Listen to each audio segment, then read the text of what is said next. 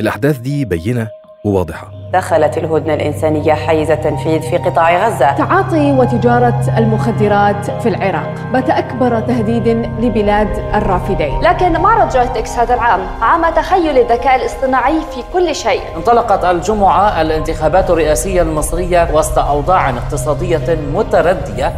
فعل وردة فعل ونتيجة. بس إيه نتيجة النتيجة؟ وإيه أثرها عليك أنت؟ ده سؤال جوهري. إزاي بتؤثر أحداث البارحة على عالمنا اليوم وعلى مستقبلنا القريب وكمان البعيد؟ بودكاست مركز الأخبار بكلمات بسيطة هو بودكاست بيركز على مناقشة الأخبار والأفكار وفهم أثرها المباشر على حاضرنا ومستقبلنا في 10 دقايق تقريبا أو يمكن أقل عشان نفهم إحنا وانتوا عالمنا بشكل أوسع. تمام قوي. إمتى هنبدأ؟ الأسبوع الجاي؟ خمس أيام في الأسبوع؟ حلو جدا. تابعونا ابتداء من يوم الثلاثاء القادم. معايا أنا محمد علي. وأنا ريهام. ويكون معانا زملائنا في أخبار الآن أحمد العموري ورولا وسيف ووليد ومصطفى وكل الناس اللي هيكونوا معانا خلال كل أسبوع. بودكاست مركز الأخبار من أخبار الآن.